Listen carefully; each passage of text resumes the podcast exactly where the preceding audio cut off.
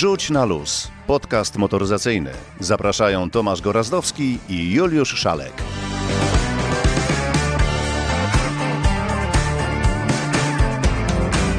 Tak, to my. To znowu my.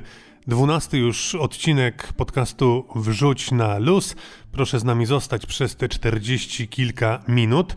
Tomasz Gorazdowski i dziś z odległości Juliusz Szalek.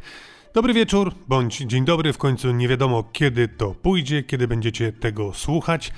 No to zaczynamy powoli. Od czego dziś zaczniemy, kochaneńki? Od czego dziś zaczniemy? A zanim jeszcze powiesz swoje i wtrącisz swoje trzy grosze, to powiem ci, o czym może nie wiesz, że dzisiaj będzie również o wielce upierdliwym brzęczyku, który będzie nam uprzykrzał życie już za niedługo, ale wszystko w słusznej sprawie. I będzie też o skrzyniach biegów i silnikach w błocie, czyli o offroadzie opowiadać będzie trochę profesor Jarosław Kasberuk. No to teraz ogólnie o świecie dwóch i czterech kół. Dzisiaj powiemy, jakie konie wywiozą leniwych turystów pod Morskie Oko.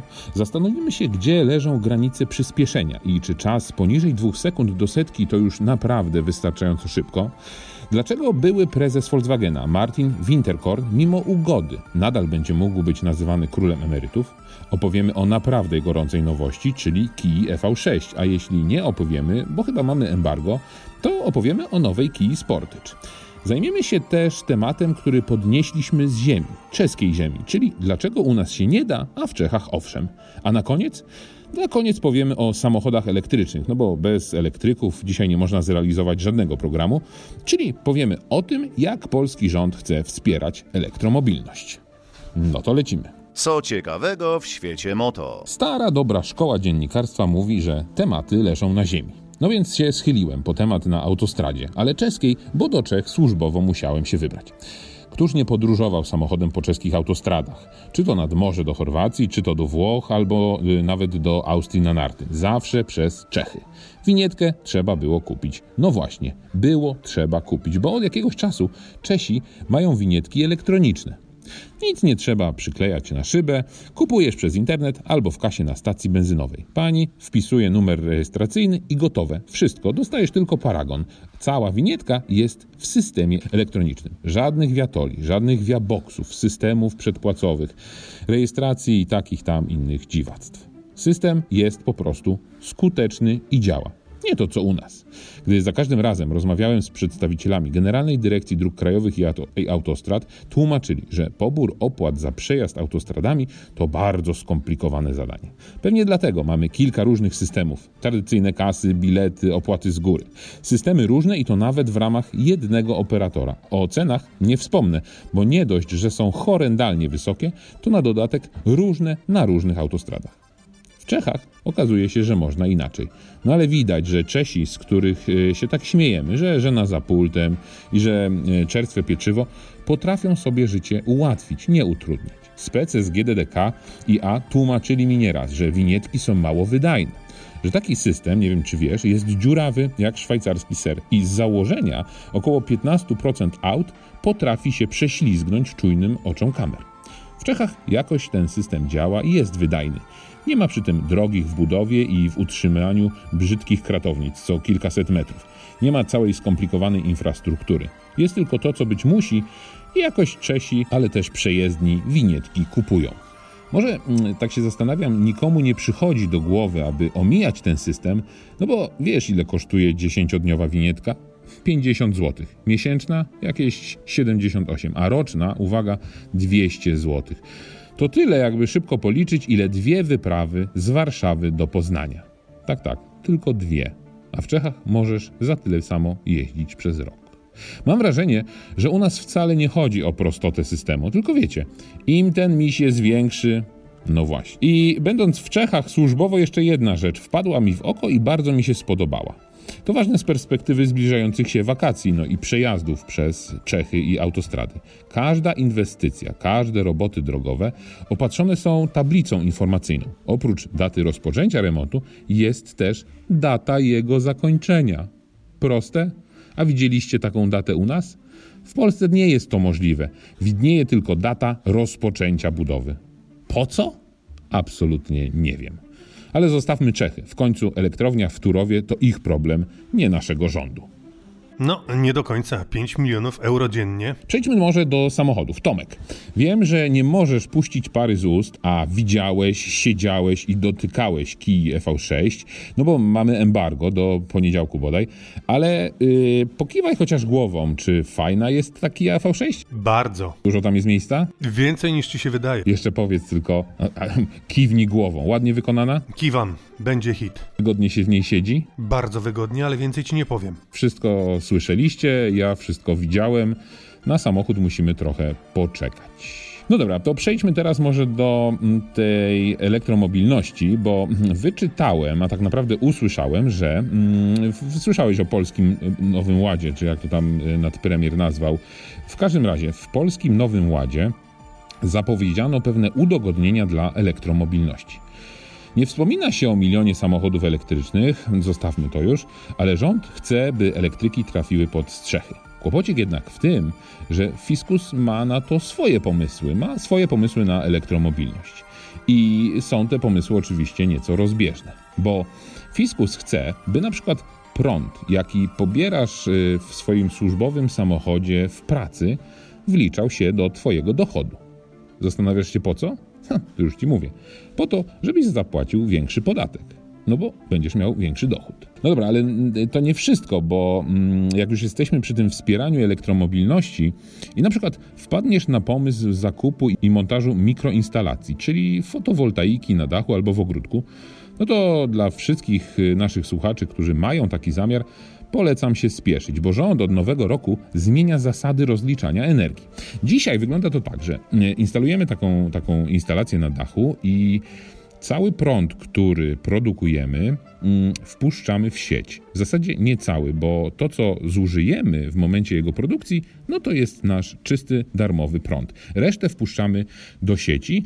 I elektrownia musi ten prąd od nas kupić za oczywiście śmieszną stawkę. I dzisiaj tę nadwyżkę możemy sobie wykorzystać przez okrągły rok. Niezależnie kiedy, po prostu ten wynik produkcji się kumuluje, możemy tę nadwyżkę przez, w ciągu roku wykorzystać. Nowe zasady znoszą ten przywilej i każą płacić za prąd, który sprzedałeś państwu. W zasadzie nic nadzwyczajnego, ale wiesz jaki jest problem, że państwo kupi od ciebie prąd, bo musi, ale znacznie taniej niż ci go później odsprzeda. Wiesz jak to się nazywa, kochany?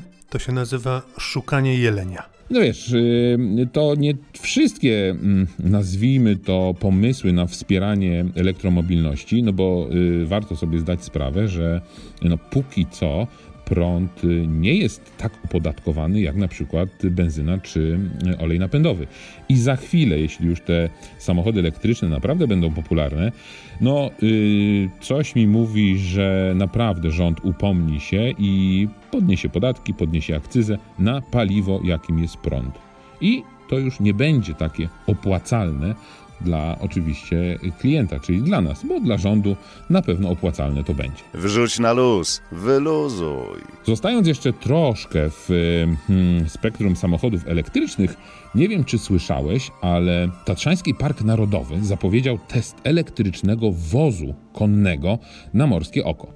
Jeśli te testy, które zaplanowane są na czerwiec, się spiszą, choć nie wiem dlaczego elektryczny wóz nie miałby się spisać, to Tatrzański Park Narodowy wyrzuci żywe konie ze szlaku i puści konie elektryczne. Zresztą zdradzę ci, że w służbie T O P R również pojawią się niebawem samochody elektryczne. To będą trzy czerwone Skody Enyaq.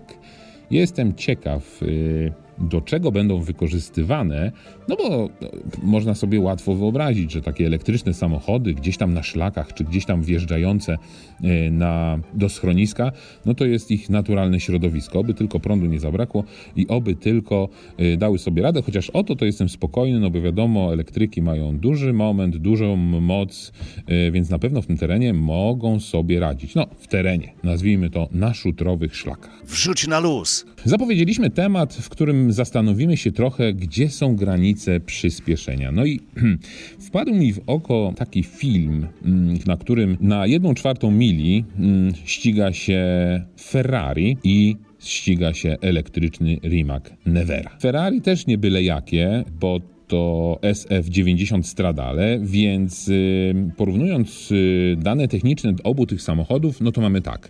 Ferrari to jest tysiąc koni, osiemset niutonometrów, tysiąc siedemset siedemdziesiąt kilogramów i napęd na cztery koła. I Rimac Nevera, uwaga, tysiąc dziewięćset czternaście koni mocy, dwa tysiące trzysta sześćdziesiąt niutonometrów. Tak, tak, nie pomyliłem się. tysiąc dziewięćset czternaście koni mocy. O matko, po prostu o matko. dwa tysiące trzysta sześćdziesiąt niutonometrów.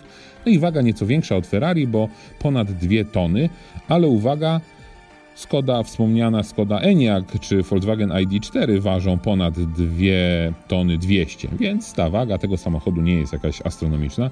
Napęd również na yy, cztery koła. I teraz uwaga, bo o przyspieszenie chodzi.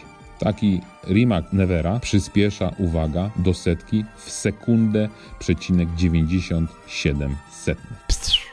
Już. Do trzystu na godzinę przyspiesza w dziewięć przecinek trzy sekundy. Na tym filmiku, o którym mówię, ten wyścig na jedną czwartą mili wygląda, jakby Ferrari absolutnie stało. To jest niewyobrażalne, jak te samochody elektryczne szybko przyspieszają. No, dziewięć przecinek trzy sekundy do trzystu kilometrów na godzinę. Tak dla porównania powiem Wam tylko, że mm, najpopularniejsza Toyota Corolla jeden osiem hybryda o mocy sto dwadzieścia dwa koni mechanicznych przyspiesza do setki w, uwaga, jedenaście sekund.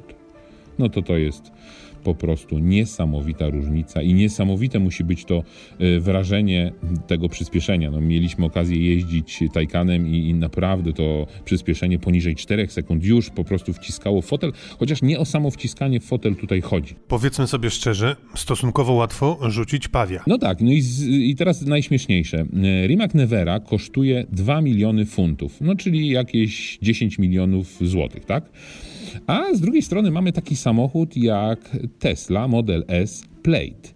I uwaga, ten samochód też ma przyspieszać poniżej dwie sekundy, a kosztuje bardzo, bardzo niewiele w porównaniu oczywiście z Rimakiem. Kosztuje jakieś czterysta dwadzieścia tysięcy złotych. I ostatnio gruchnęła wiadomość, że Musk yy, powiedział, że nie będzie mocniejszej wersji tego samochodu, tej Tesli Model S Plaid Plus, no bo wersja podstawowa i tak po prostu no, rozwala system swoim przyspieszeniem. Zastanawiam się, jeśli już osiągnęliśmy przyspieszenie rzędu jeden przecinek dziewięćdziesiąt siedem do, set, do setki, to, to gdzie jest ta granica? Nie wiem. Czy można jeszcze szybciej?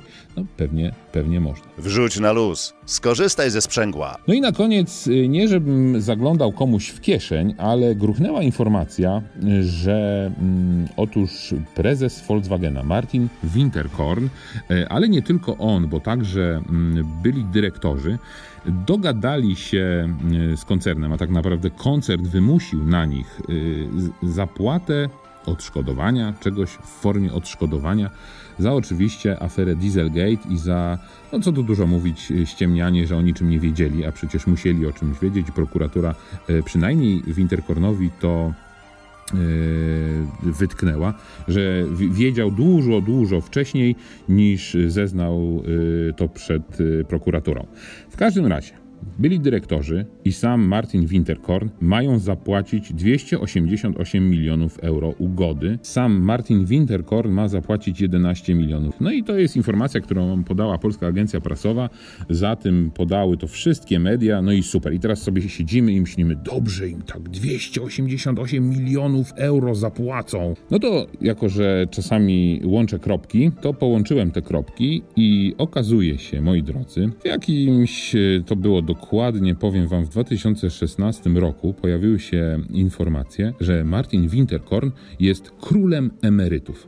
Dlaczego? Bo po wybuchu afery Dieselgate Martin Winterkorn trochę jeszcze się bronił, ale w końcu postanowił no, z godnością odejść ze swojego stanowiska, za co otrzymał rekordowy pakiet emerytalny, uwaga, o wartości niemal trzydziestu milionów euro. No dobra, ale to nie jest taka żywa gotówka, to jest pakiet emerytalny, więc można powiedzieć, no to nie są te pieniądze, które musi, które musi wyłożyć, bo musi wyłożyć jedenaście milionów, tam nieco ponad jedenaście milionów euro z własnej kieszeni. No ale można trochę poszukać głębiej i okazuje się, że prezes Martin Winterkorn, któremu oczywiście do kieszeni nie zaglądamy, jak już mówiłem, przez wiele lat jako prezes zarabiał potężne pieniądze. W dwa tysiące jedenastym roku Winterkorn zarobił siedemnaście i pół miliona euro. W dwa tysiące trzynastym roku prezes Volkswagen przyjął nieco inne zasady naliczania pensji i premii, co sprawiło, że za rok dwa tysiące dwunastym zarobił już tylko czternaście i pięć dziesiątych milionów euro. Więc no, była ta tendencja spadkowa. No ale przypomnijmy, że prezes Winterkorn był ładnych kilkanaście lat, jeśli nie kilkadziesiąt lat był prezesem Volkswagena, więc wydaje mi się, że te jedenaście milionów euro odszkodowania, które musi zapłacić, to jest takie wyciągnięcie chyba drobnych z kieszeni. No ale cały świat uzna, że w końcu dopadli tych złych i winnych za aferę Dieselgate pociągnęli i puścili w skarpetkach. Nic bardziej mylnego, prezes Winterkorn nadal może być nazywany królem emerytów. Kochany, apeluję do ciebie z daleka, coś dla normalnych ludzi, a nie dla krezusów, oszustów i złodziei. No tak, ale mieliśmy powiedzieć coś o hmm, Kii Sportage. Zupełnie nam, to, zupełnie nam to umknęło, a Kia Sportage piątej generacji to tak naprawdę samochód, który zdecydowanie bardziej przypomina Kię Sorento. Tak, tak, tę Kię Sorento, która podbiła serca nie tylko kierowców, ale także wielu dziennikarzy motoryzacyjnych. Samochód został utytułowany na wielu rynkach. No i naprawdę może się podobać, bo to jest taki w zasadzie samochód, powiew amerykańskiej motoryzacji tutaj na europejskim rynku, bo do, duży samochód, bardzo przestronny, bardzo wygodny, z takimi rozwiązaniami iście amerykańskimi, jak na przykład potężne cup holdery. W ogóle samochód jest bardzo mocno przerysowany i ta Kia Sportage piątej generacji będzie troszeczkę do niej podobna. Oczywiście będzie to y, samochód bardziej nowoczesny, bo przód y, tego auta i w zasadzie ten bok sylwetki nie jest identyczny jak w Sportage'u.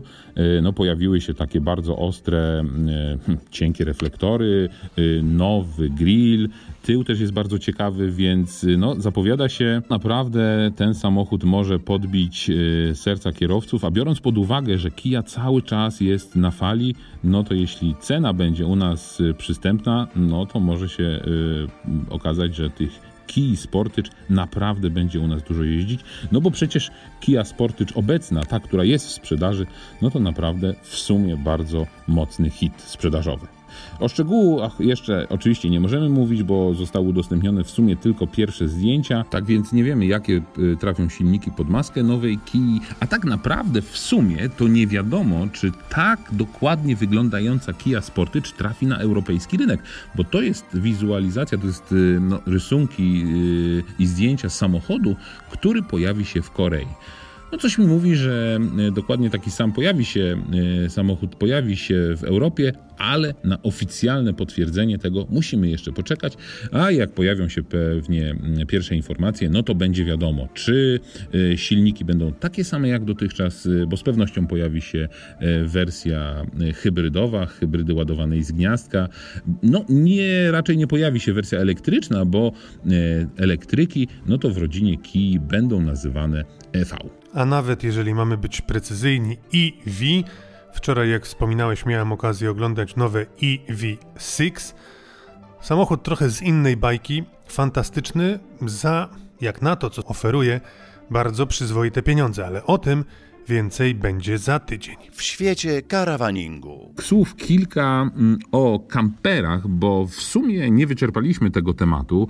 Tomek już ziewa z nudów, chociaż jak się umówiliśmy, no to udostępnię mu swoje auto, żeby spróbował tego kamperowania tutaj gdzieś po Europie, gdzieś tam jeździł kamperami, zawsze mówił, że jeździ kamperami, ale gdzieś tam po świecie, więc zobaczymy, czy po Polsce też będzie mu się podobało. A ja bym chciał na koniec słów kilka powiedzieć, żeby zamknąć już ten temat, że kamperowanie i karawaningowanie, no to nie tylko kampery, to także przyczepy. I można by było w sumie przypuszczać, że jazda z taką przyczepą to jest trochę tańsza przyjemność. Ja powiem szczerze, że mi jazda z przyczepą nie odpowiada z jednego względu. Nie lubię tego całego przyczepiania, odczepiania, zaczepiania, rozstawiania, no bo przyczepę trzeba trzeba rozstawić, trzeba odczepić. Oczywiście zwolennicy takiego rozwiązania mówią, że jest to faktycznie tańsze, wypożyczenie przyczepy yy, znacznie mniej kosztuje.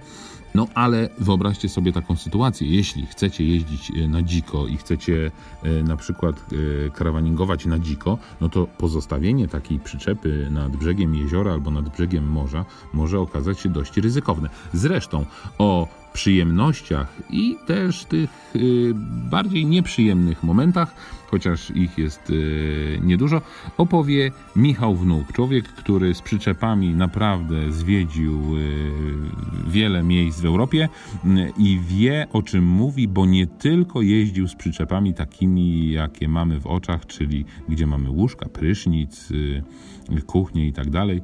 Są różne rodzaje przyczep, ale o tym wszystkim opowie Michał.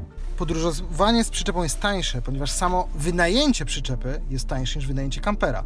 Za dużą przyczepę, taką maksymalnie dla sześciu osób, płacimy około dwieście trzydzieści złotych za dobę. W przypadku kampera, takiego dużego na sześć osób, to jest około siedemset złotych za dobę. No tak, ale oprócz wynajęcia przyczepy, to jeszcze jakieś koszty musimy ponosić, bo no bo choćby musimy mieć samochód z hakiem. Ale jeżeli wynajmujesz przyczepę, to ten samochód z hakiem już masz. Więc to nie jest koszt dla Ciebie, kosztem jest tylko paliwo. Więc samo wynajęcie przyczepy, czy wynajęcie kampera, w przypadku przyczepy wychodzi po prostu taniej. No dobra, wiemy, że jest taniej, ale czy jest tak samo przyjemne? No bo jazda kamperem jest przyjemna sama w sobie, bo to jest po prostu duży samochód. Jazda przyczepą już przyjemna nie jest, przynajmniej ja mam takie wrażenie, no bo jedziemy w zasadzie stłoczeni w samochodzie osobowym, ciągnąc za sobą całkiem sporej, sporych rozmiarów pudło. Z drugiej strony to tak jakbyśmy porównali jeżdżenie rowerem górskim i kolażówką. Dla każdego coś fajnego. Mówisz, że jedziemy stłoczeni. Jeżeli masz duży, fajny holownik, jedziesz terenówką lub pick-upem, czyli samochód, który wybrałeś świadomie, jedziesz komfortowo. O właśnie, wybrałeś świadomie, a y, przewiduję, że tegoroczne wakacje jednak będą no, nieco... Y, nie tyle świadomym wyborem, co będziemy zmuszeni do podróży właśnie kamperem albo przyczepą, więc mamy samochód po prostu jaki mamy. Nie kupowaliśmy go z myślą o ciągnięciu przyczepy. Ty doskonale orientujesz się w przepisach. Powiedz, czy zwyczajne prawo jazdy B i zwyczajny samochód klasy średniej to jest dobre rozwiązanie do tego, żeby pociągnąć przyczepę? To jest bardzo dobre rozwiązanie, żeby pociągnąć przyczepę. Powiem Ci więcej. W Polsce od wielu lat kupowaliśmy trochę za duże samochody. My tak naprawdę nie potrzebujemy dużych samochodów. U nas popularnym samochodem jest Octavia Kombi, a tak naprawdę powinniśmy jeździć po mieście Fabią. A taka zwykła Octavia może holować przyczepę około półtorej tony. Więc jeżeli wybierzesz do tego przyczepę właśnie o takim D M C, to jedziesz z zestawem trzy tony, jedziesz na B, nie płacisz wiatola. Jeździ w miarę wygodnie. No właśnie, tutaj jest kluczowe wiatol. Kiedy trzeba zacząć o nim myśleć i kiedy nie można wyjeżdżać na drogę bez wiatola? Przepisy w Polsce mówią wprost. Wiatol obowiązuje w każdy zestaw powyżej trzy i pół tony. Nie ma znaczenia, czy jedziemy na pusto, czy wieziemy powietrze. Jeżeli D M C samochodu plus D M C przyczepy powyżej trzy i pół tony, przekraczamy tą magiczną granicę, zawsze kupujemy wiatol. A wtedy jest możliwe prowadzenie takiego zestawu na prawo jazdy B? To zależy. To zależy od tego, ile waży Twój samochód. Bo jeżeli samochód jest ciężki do trzy i pół tony, a przyczepa jest lekka, to tak. I możesz wtedy nawet przekroczyć trzy i pół tony i możesz ważyć cztery dwieście pięćdziesiąt. No dobra, czyli założymy, że mamy prawo jazdy B, więc możemy się zmieścić takim zestawem. Yy, cenę już znamy, to powiedz yy, trochę o przyjemności podróżowania z przyczepą. Jakiego rodzaju to jest przyjemność? No bo zakładam, że jedziemy, zmęczeni dojechaliśmy do celu, rozstawiamy przyczepę, mamy samochód do dyspozycji, więc możemy gdzieś wyskoczyć dookoła, ale ta przyczepa no, gdzieś tam zostaje. Przy, przyczepa od kampera, przede wszystkim ten sport różni się tym, że kamperem parkujesz na szybko gdziekolwiek. Z drugiej strony, jadąc z przyczepą, możesz się przespać na stacji benzynowej, tak samo jak w kamperze. Ale jak już dojedziesz na kemping i rozstawisz przyczepę, czyli tak naprawdę rozłożysz nóżki i rozłożysz markizę, masz do dyspozycji, tak jak mówiłeś, samochód osobowy. I tak naprawdę możesz sobie robić wycieczki nawet do stu kilometrów. Więc parkujesz przyczepę na kempingu, a samochodem osobowym jedziesz do centrum Wiednia, czy, czy do centrum Rzymu. Czy konieczne jest parkowanie na kempingu? Bo ja w swoich podróżach unikam kempingów, raczej staram się na dziko nocować. Czy przyczepę można zostawić gdzieś na dziko, czy to jest ryzykowny sport? To wszystko zależy od tego, czy ona ma zamontowany gaz, czy nie ma, i wszystko zależy od lokalnych przepisów.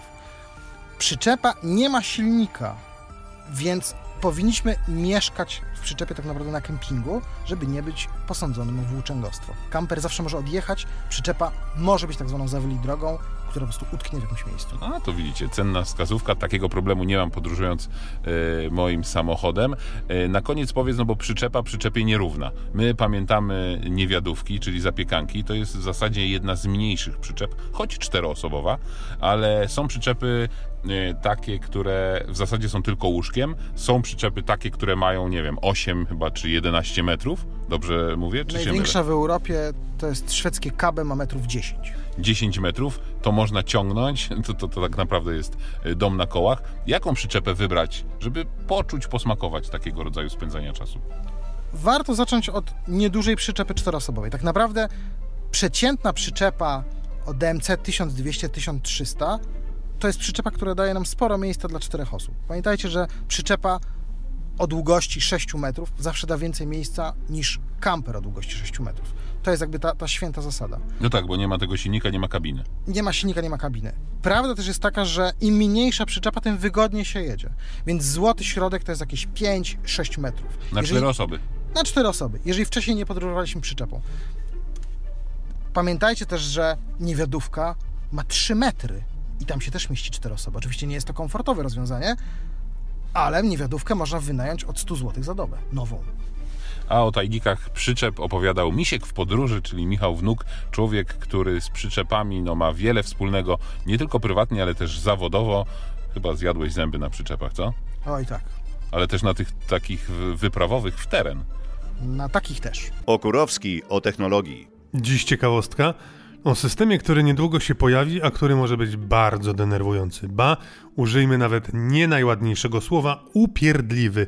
Upierdliwy do granic wytrzymałości. Zwróćcie też uwagę na optymistyczną, na jakże optymistyczną końcówkę w wykonaniu Tomka. Pora opanować kolejny, nowy motoryzacyjny skrót, a ściślej układ I S A, czyli Intelligent Speed Assistance. Niektórzy tłumaczą to po prostu jako inteligentny asystent prędkości, natomiast dość często w mediach wspomina się o czymś bardziej straszliwym, czyli inteligentnym ograniczniku prędkości. No bo w gruncie rzeczy układ I S O, zgodnie z pomysłem, e, to nic innego jak rozwiązanie, które ma przede wszystkim poskromić wszystkich kierowców, którzy popełniają wykroczenia, a ściślej mają po prostu zbyt ciężką nogę. No cóż, czyli lekceważą dopuszczalne limity prędkości. W początkowo układ I S A, i tak też straszono nas przez wiele miesięcy, miał być niczym innym, ale takim właściwie żandarmem, który będzie automatycznie dopasowywał czy dostosowywał prędkość samochodu do danych limitów obowiązujących na określonym odcinku drogi.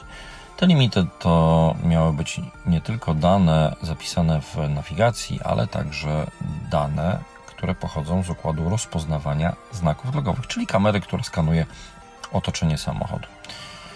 No, tyle straszenia. W praktyce, jak donosi Europejska Organizacja do Spraw Bezpieczeństwa Transportu w ruchu drogowym, ten inteligentny asystent prędkości póki co nie będzie niczym innym jak, uwaga, brzęczykiem, czyli czymś, co już znamy z wielu aplikacji nawigacyjnych z funkcją, czy tam z aktywną funkcją ostrzegania o przekroczeniu prędkości. I tenże brzęczyk będzie się aktywował za każdym razem, gdy samochód rozpozna, że jedziemy zbyt szybko, niż jest dopuszczalna prędkość na danym odcinku drogi. I ten samochód będzie nas alarmował jakimś tam mniej lub bardziej irytującym dźwiękiem przez czas około pięciu sekund. To już wystarczająco sporo, aby kierowcę zniechęcić do tego, aby jechał za szybko. No ale w praktyce okazuje się, że ten brzęczek najprawdopodobniej będzie można, przynajmniej w, wedle pierwszych ogłoszonych planów, będzie można po prostu wyłączyć przed każdą podróżą. Otwartą kwestią pozostaje, e, gdzie tą funkcję wyłączenia układu I S A znajdziemy. Może się okazać, że wielu producentów schowa to tak głęboko w menu, że kierowcy w końcu zrezygnują z tego, aby za każdym razem, gdy uruchamiają silnik, przeklikiwać się przez rozbudowane menu i wyłączać irytujący gadżet. No i teraz określenie irytujący jest wbrew pozorom jak najbardziej na miejscu. Bo nie jest tajemnicą, że układ I S A w obecnej formie i w tej, która jest planowana, jest wciąż dość zawodny. Układy I S A już teraz stosowane są w samochodach, które można kupić w salonach.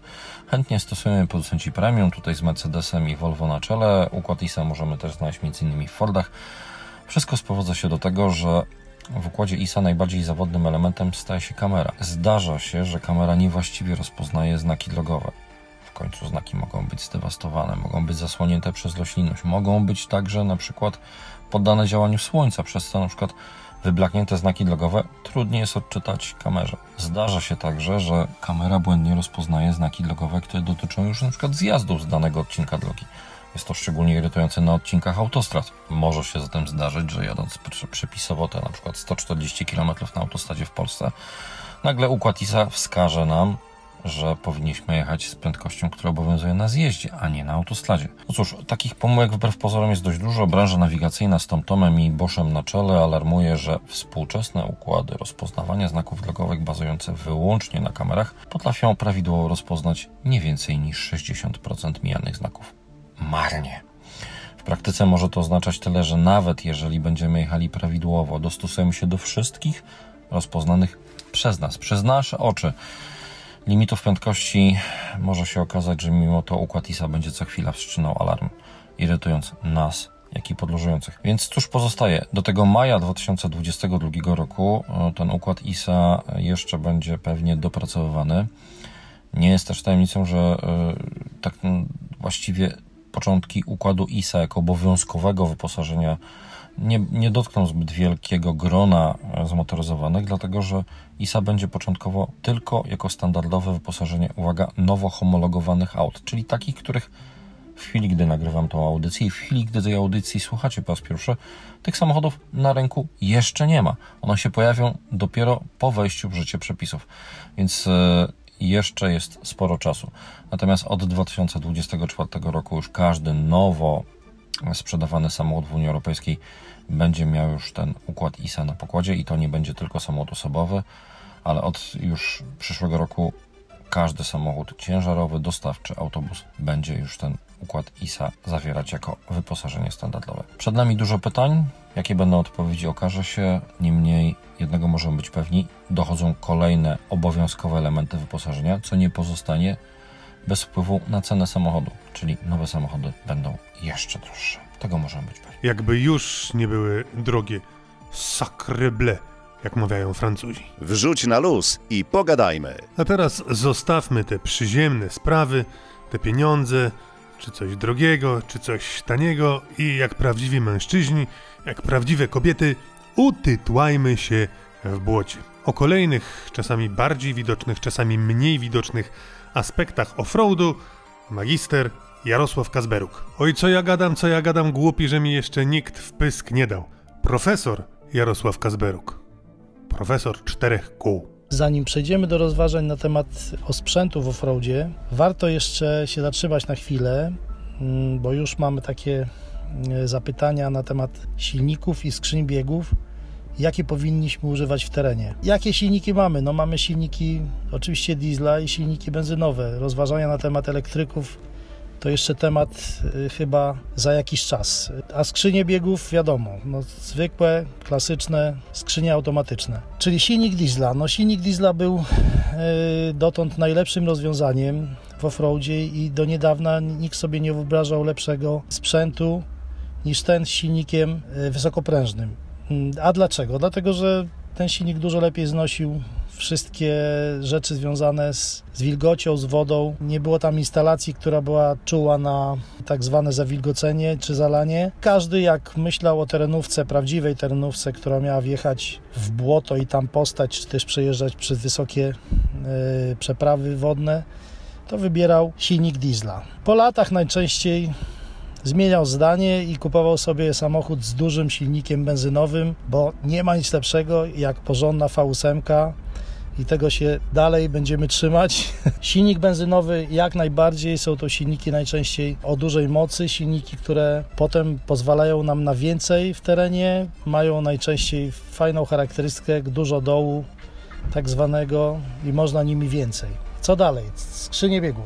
Skrzynie biegów klasyczne, czyli skrzynie biegów manualne i skrzynie biegów automatyczne. Klasyczna skrzynia biegów oczywiście jak najbardziej pomaga w różnych miejscach, czyli jak dojeżdżamy na przykład do wzniesienia, to wystarczy odjąć gaz i samochód się, jeśli odpowiednia jest prędkość, sam przełoży, natomiast trzeba dużo mocno uważać, jak mamy skrzynię biegów automatyczną, bo najazd szybki i nieużycie hamulca do zgaszenia sprzętu w ostatniej chwili kończy się najczęściej wysokim lotem lub spadaniem. Technika jazdy jest zupełnie inna. Miałem okazję ścigać się różnymi rozwiązaniami. Skrzynie, mocne skrzynie manualne, kłowe sprawdzały się najlepiej. To były skrzynie, które wiadomo, że jak dopadamy do zakrętu, redukcja i to czasem wystarczy. Niewiele trzeba tego hamulca używać, ewentualnie do ustawiania auta. Natomiast zupełnie inna jest sytuacja w automacie, gdzie dużo wcześniej i ten hamulec musi być mocno naprawdę używany. Wtedy trzeba też skupić się na tym, żeby zmienić, założyć dobre tarcze i porządne klocki. Mieliśmy taką sytuację na jednym z rajdów, że ścigaliśmy się w Pucharze Świata jednym samochodem, który miał skrzynię manualną i potem przesiedliśmy się szybko do dużego pick-upa, czyli Ford Raptor F sto pięćdziesiąt. Naprawdę duże zwierzę i tam na jednym ze szczytów po prostu zostało chyba za szybko najechane, nie został użyty hamulec tak jak trzeba i samochód przeleciał. Na szczęście jeszcze stanął na przodzie, na przednim zderzaku i nie nakrył się dachem, tylko po kilku sekundach wrócił na koła. Było to jakieś ostrzeżenie. Sytuacja skończyła się dla nas, yy, można powiedzieć, szczęśliwie i dojechaliśmy do mety na wysokiej pozycji. To był tylko chwila, była zawahania, ale też duże ostrzeżenie, żeby jednak tą technikę zmienić. Inaczej się prowadzi ten samochód, jak się jeździ szybko. Daje to też, przy automacie daje to też duże możliwości w błocie. Można zablokować sobie odpowiedni bieg i tak naprawdę nie musimy myśleć o sprzęgle. Często nie musimy tego sprzęgła męczyć, jak to się mówi, i nie, mała szansa jest na to, żebyśmy jeszcze jeden element uszkodzili. Czyli generalnie nie jestem jakimś wielkim zwolennikiem jednego albo drugiego rozwiązania.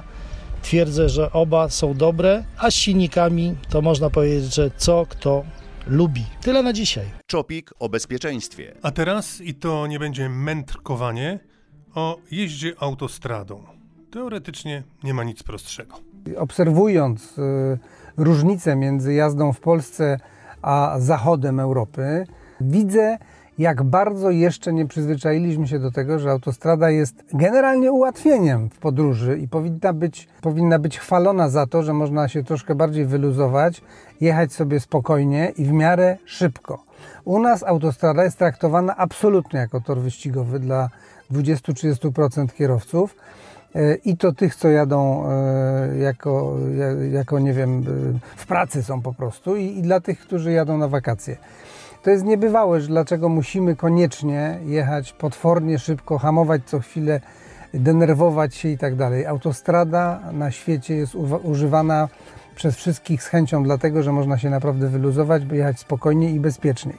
Jeżeli dochodzi do wypadków na autostradzie czy drodze szybkiego ruchu, no to u nas oczywiście te wypadki są katastrofalne i zaraz znajdują się na wszystkich portalach internetowych, motoryzacyjnych i również bardzo często z tymi złymi wiadomościami w telewizji. Autostrada jest naprawdę po to, żeby fajnie sobie pojechać. sto czterdzieści kilometrów na godzinę to jest prędkość udowodniona, nawet sto trzydzieści. Taka prędkość jest udowodniona, że do tej prędkości jedzie się każdemu kierowcy sympatycznie, nie musi się nadmiernie koncentrować. Oczywiście należy być czujnym, mieć oczy dookoła głowy, ale, ale powyżej tej prędkości zaczyna się wszystko, mówiąc tak kolokwialnie, tak szybko dziać, że po pierwsze musimy być bardzo skoncentrowani całą drogę i w związku z tym zmęczeni jesteśmy za chwilę, bo taka koncentracja ciągła doprowadza do zmęczenia i oczywiście czas reakcji znacznie się skraca, czyli jadąc sto osiemdziesiąt do stu sześćdziesięciu na godzinę to naprawdę już jest taka jazda torowa jak na wyścigach. Na autostradzie również zdarzają się też kierowcy zbyt wolni, zdarzają się makabryczne sytuacje, kiedy ktoś wjeżdża pod prąd na autostradzie. Czasem faktycznie na przykład rądka po zjeździe z autostrady albo albo układ dróg jest taki, że może się nawet wytrawny kierowca pomylić i yy, zanim się kapnie, że wjechał źle, no to już stwarza zagrożenie, bo jedzie po prostu pod prąd drogi jednokierunkowej, a przecież z autostrady zjeżdżają ludzie dość szybko często. Autostrada Wielkopolska rozpoczęła taki program, taki kurs szkolenia jazdy na autostradzie, który po prostu jest bardzo potrzebny, szczególnie, że w O S K, czyli w ośrodkach szkolenia kierowców, nie zawsze mają okazję instruktorzy uczyć młodych adeptów kręcenia kierownicą, którzy za chwilę mają zdać na prawo jazdy. Nie, nie zawsze mają okazję pouczyć pojeżdżenia po dwupasmówce szybkiej czy autostradzie, bo po prostu O S K są często oddalone dość mocno od, od takich dróg szybkiego ruchu. I potem widzimy często, że młody kierowca wjeżdża na autostradę i naprawdę nie wie, co się dzieje dookoła, no bo lewym pasem suną niektórzy szaleńcy po sto osiemdziesiąt. Tiry się czasem wyprzedzają w najmniej oczekiwanych momentach. To jest osobny temat. Autostrady coraz bardziej zapchane, te główne, a dwójka, a czwórka. Dość często są remonty. Już kuriozalna stała się A cztery, prawda, między Krakowem a Katowicami, gdzie jest non-stop remont. Bardzo często to są elementy obwodnic dużych miast. I te obwodnice są oczywiście bardzo potrzebne, bardzo często nawet poszerzane w tej chwili do trzech pasów i chwała za to. No i cóż, znowu ta cywilizowana zachodnia Europa. Tam wszędzie na obwodnicach, nawet jak to jest element autostrady, mamy ograniczenia prędkości. Nie tylko ze względu na to, że jest większy ruch i, i, i ten element autostrady służy jako po prostu objechanie miasta. Ale również dlatego, że jest dużo głośniej, o tym zapominamy. Bardzo często w Niemczech czy w Austrii można zobaczyć takie tablice laut, czyli po prostu huk, głośno. Jest głośno, jeżeli jedziesz potwornie szybko, to jest potwornie głośno. Więc na tych obwodnicach myślę, że dojdzie do tego, że będziemy jeździli z ograniczeniem prędkości, tak jak to często bywa w innych krajach, do stu do stu dziesięciu na godzinę, bo po prostu jest bezpieczniej i ciszej. Starajmy się, żeby autostrada była takim fajnym elementem w podróży. Szczególnie teraz na wyjazdach wakacyjnych, gdzie pamiętajmy, że jadąc z rodziną lewym pasem sto sześćdziesiąt, sto siedemdziesiąt, co chwilę hamując, bo się ktoś wolniejszy wyprzedza, co chwilę mając nerwy i, i na końcu języka jakieś przekleństwa, finalnie dojedziemy do zapchanych bramek, na których będziemy stali. Całe nasze popylanie bardzo szybkie i czasem niebezpieczne w ogóle się roztrwoni, ponieważ wybierzemy sobie na przykład złą bramkę i tam będziemy stali dłużej. Pomyślcie o tym. Ja naprawdę nie rozumiem tych, którzy jadą tak potwornie szybko. Wzór matematyczny mówi, że to są naprawdę minuty do uzyskania. Jeżeli ktoś bardzo chce jakoś błyskawicznie Polskę przejechać, to niech sobie wstanie o trzeciej nad ranem i wtedy pojedzie sprawnie. Ale jazda w środku dnia sto osiemdziesiąt, a za chwilę stanie w korku, na takim lekkim korku na bramkach, naprawdę nie ma sensu. Wyluzujmy na autostradzie. I tyle na dzisiaj również od nas. To był dwunasty odcinek podcastu Wrzuć na luz. Jak się wszystko uda, to za tydzień będzie odcinek numer trzynaście. Do tej pory proszę polećcie nas innym, piszcie do nas na wrzuć na luz kropka net, sprawdzajcie nas na Facebooku, konto Wrzuć na luz i generalnie powiedzcie mamie, babci, przyjacielowi, koledze, udostępniajcie nas, mówcie innym, a jak się będzie dobrze wszystko układać, to usłyszymy się, jak wspomniałem, za tydzień. Tomasz Gorazdowski i gdzieś z daleka Juliusz Szalek. A co za tydzień? A za tydzień już można zapowiedzieć, że będzie o nowej Kii E V sześć. Fantastyczne zwierzę. Za dobre pieniądze, oferujące bardzo dużo. Będzie też o Rajdzie Polski, bo to w tym roku wyjątkowa impreza. Stulecie Rajdu Polski. Starszy jest tylko Rajd Monte Carlo. W związku z tym będzie o czym mówić. Dzięki. Do usłyszenia zatem.